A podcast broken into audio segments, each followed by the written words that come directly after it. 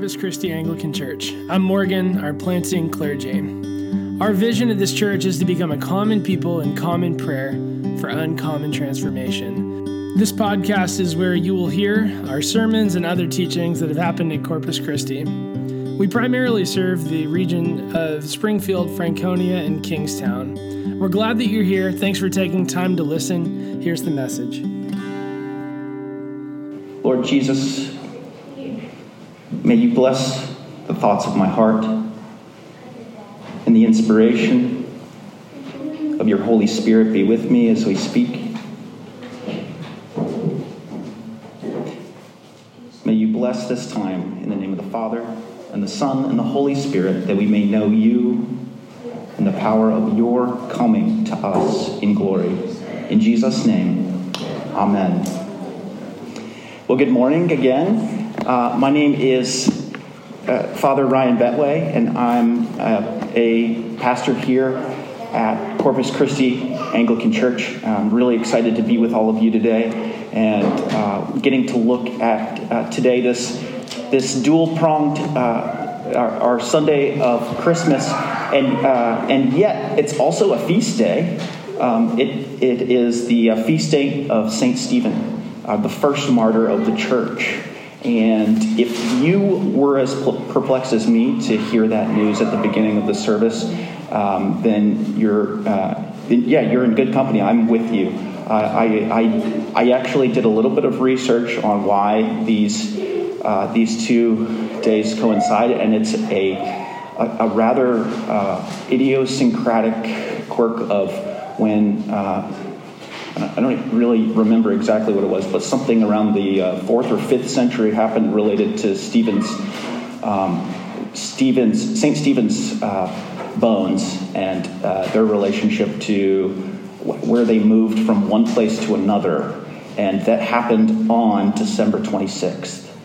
So, now how to tie these two uh, days together then as a theme for a sermon then when the when the tie is around the moving of bones uh, 1600 years ago. There actually is a fascinating uh, tie that we're going to get to, but. Um, but I just wanted to uh, mention that at the beginning because I think providentially the Lord gives us a really beautiful picture of, uh, of, of, of a connection between uh, St. Stephen, who, again, is the first martyr of the church, and the coming of Jesus himself uh, in the Christmas story, in, uh, in his coming as a baby in Bethlehem.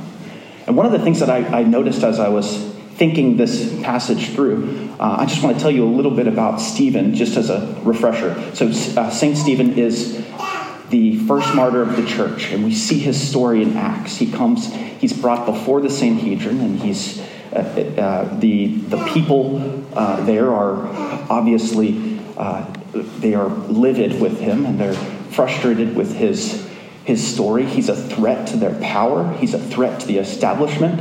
And, and, they're, and, and yet he has also been a man who has done no harm. He is a man who is testified of in Acts as one of the first seven deacons of the church uh, and was chosen because of his faithfulness and because of his love and care and, and being a man of uh, who is above reproach, uh, a, a, man who uh, about whom was uh, there was no there, there, was no possible way that you could actually uh, look at him and say that he had done any wrong in his life. And yet, the, the very, uh, what ends up happening to him is he comes before these people uh, before the Sanhedrin and testifies not the way that you would if you were interested in saving your life, but he testifies in such a way uh, as to what, what, ends up getting him uh, pulled out of the city and stoned. And I want to read just a quick excerpt from his testimony.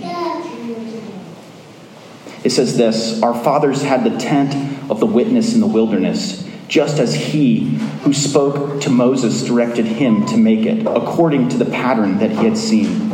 Our fathers, in turn, brought in Joshua when he had disposed the nations of the Lord drove out before our fathers. So it was until the days of David, who found favor in the sight of God. You, you stiff necked people, uncircumcised in heart and ears, you always resist the Holy Spirit. As your fathers did, so do you. Which of the prophets did your fathers not persecute? And they killed those who announced beforehand the coming of the righteous one, whom you have now betrayed and murdered. You now, you who received the law as delivered by angels and did not keep it. I don't know about you, but coming before a group of people who have the authority to take your life, to, to uh, throw you into prison and, and do terrible things to you, if you're, if you're looking to preserve that, you don't lead with you stiff necked people. This is obviously something uh, that Stephen has, has seen. This is something that this, there is a message. There is something about his conviction that goes so deep that he's willing to use this opportunity to call the people to test. more concerned for their well being, more concerned with their hearts than with his own physical life. And in fact, at the very end of this story, as Stephen is stoned outside of the city gates as the people pick up stones and what they believe they are doing to fulfill the law of God, of casting out a heretic from their midst, casting out the one who God says to cast out, who is, who is speaking falsehood. He says, along the lines of what Jesus says at the end of his life and ministry on the cross. He says that, he says, uh, may we pray. Sorry, I lost the passage. He says, do not hold this sin against them. Lord, do not hold this sin against them. His concern is for these people, his heart is for them. You have to wonder what is it? What is it about Stephen that has changed? What is it about him that gives him this level of confidence, this level of, uh, this level of conviction, this level of care for other people, the very people who are picking up stones and killing him? What is it? What is it there?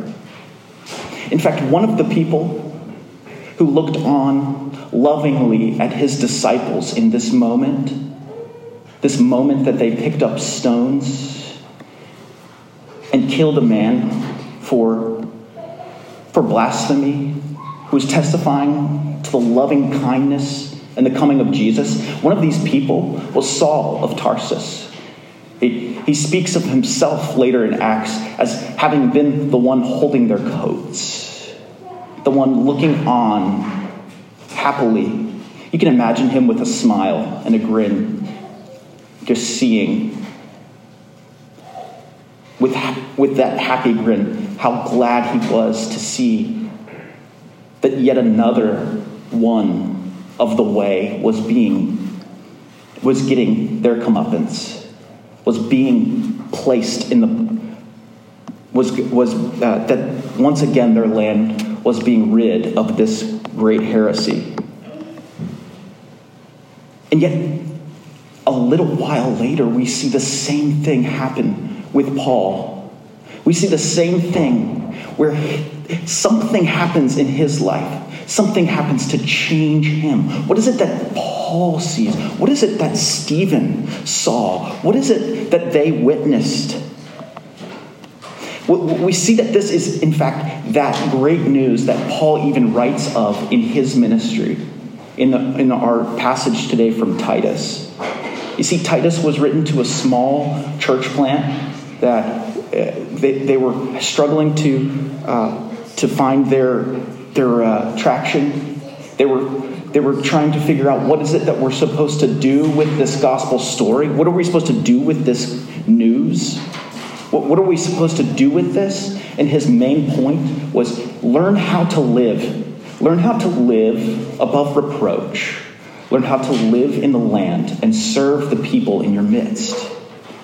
It's his basic thesis of his letter to Titus as he's working with this church plant. Is, there's some obvious threads that we can draw from that in our own story of Corpus Christi.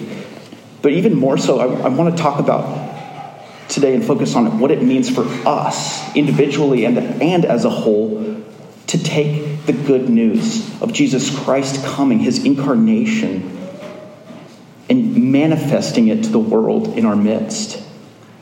What is so joyful about this? What, what does it mean that Jesus' very joy, his own joy, has come to the world? Well, basically, it's, this, is, this is a news. The, the passage in Titus talks about it as an epiphany. It talks about it as, as something that appears. It's something that comes into the midst and it changes it. Think of it not so much as, uh, as, as someone coming through a door appears in our midst or, or a shining light. Uh, more, more so, think of it as light shining into darkness. It's something that appears. It's always been there, and yet now it is manifestly visible. It is manifestly seen. And you know that feeling of waking up in the morning where, where your eyes take several seconds to adjust and it's just difficult to kind of uh, you're, you're, a, you're a bit um, you're a bit uh, disoriented. That's the kind of epiphany that it is. That's the, the kind of uh, suddenness. That's this kind of jarring reality that jesus himself inaugurates in his coming.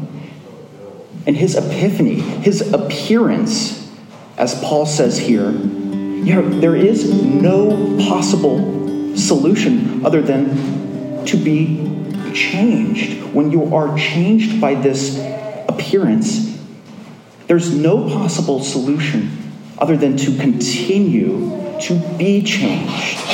But when the goodness and loving kindness of God our Savior appeared, he's saying that the old way, that way of being a coat hater, coat holder looking on evil and calling it good is no longer acceptable.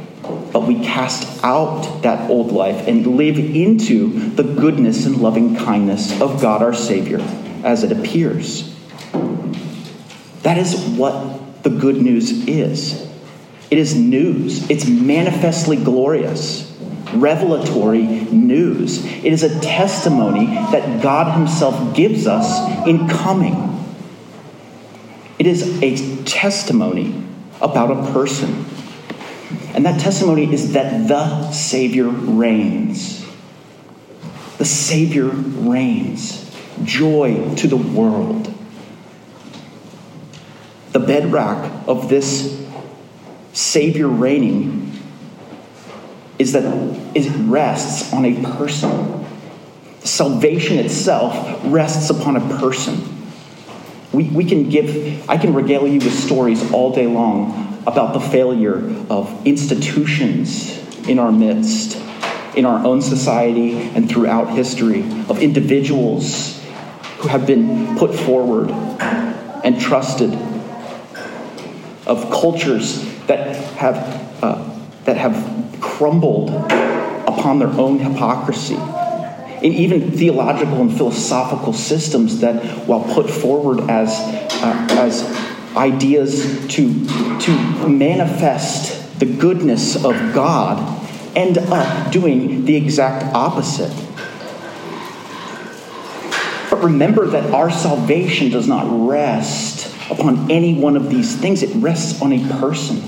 It rests on the one who was the righteousness of God Himself, who brought the justice of God to bear, the uprightness and the holiness of God coming to earth, coming to save, coming to love His neighbor as Himself. He is the Savior.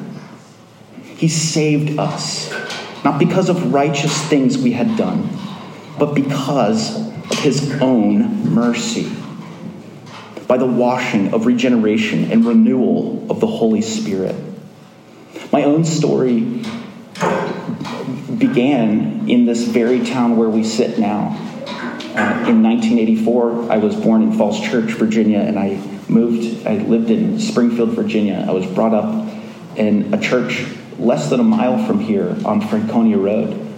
And never in a million years would I have thought that I'd be here uh, getting the opportunity to serve and, and, being a part of sharing this good news in this place that I, uh, I, I, knew and loved as a boy, and yet has such an, uh, had, had such a difficult, uh, a difficult time in my 20s when I moved away from here of connecting my past to what I was realizing was, uh, was an error, that I, I was brought up with, uh, with great, uh, with great, um, in, in my 20s, what I realized was my, uh, my story was changing.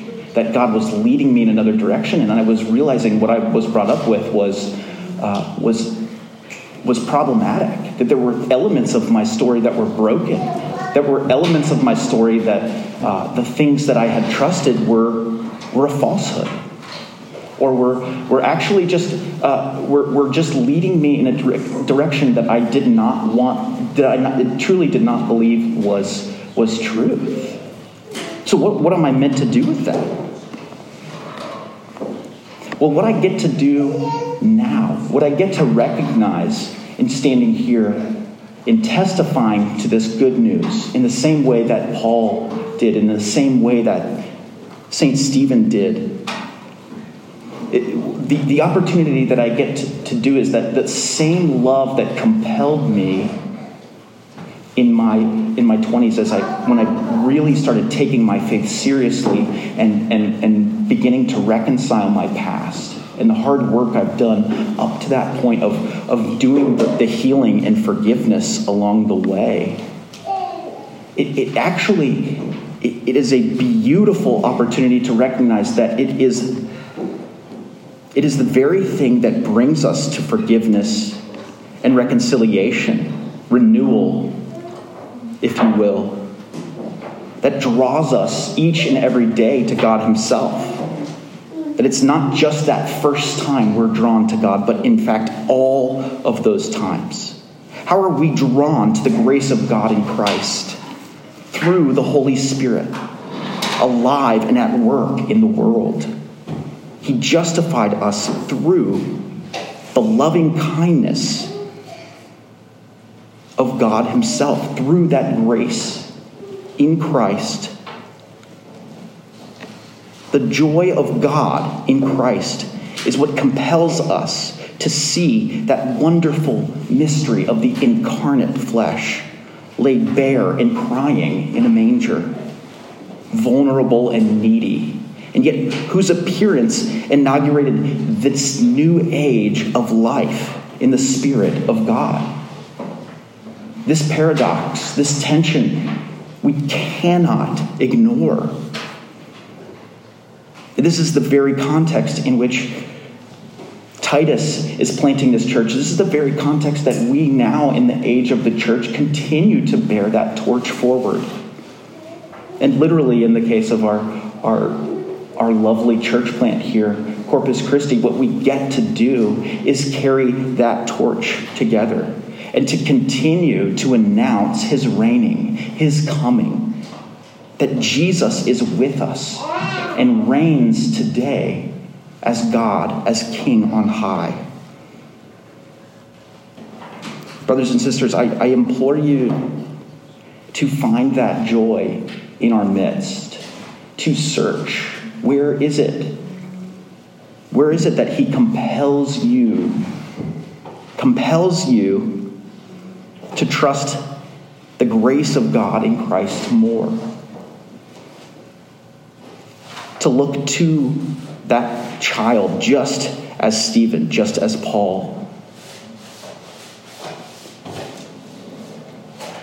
Let us pray. Jesus, we thank you that you have given us so many testimonies through the centuries, through the millennia, Lord, to look to, look to the power of your glory in our midst and your loving kindness compelling us, bringing us to you. And Lord, we pray today as we approach your table, as we come to you in prayer, Lord, that we would see your loving kindness and your goodness to us as a Savior appearing in our midst. Lord, may you give us today an epiphany. That is, may you be with us, our Emmanuel, our joy to the world, for you have come. In Jesus' name, amen.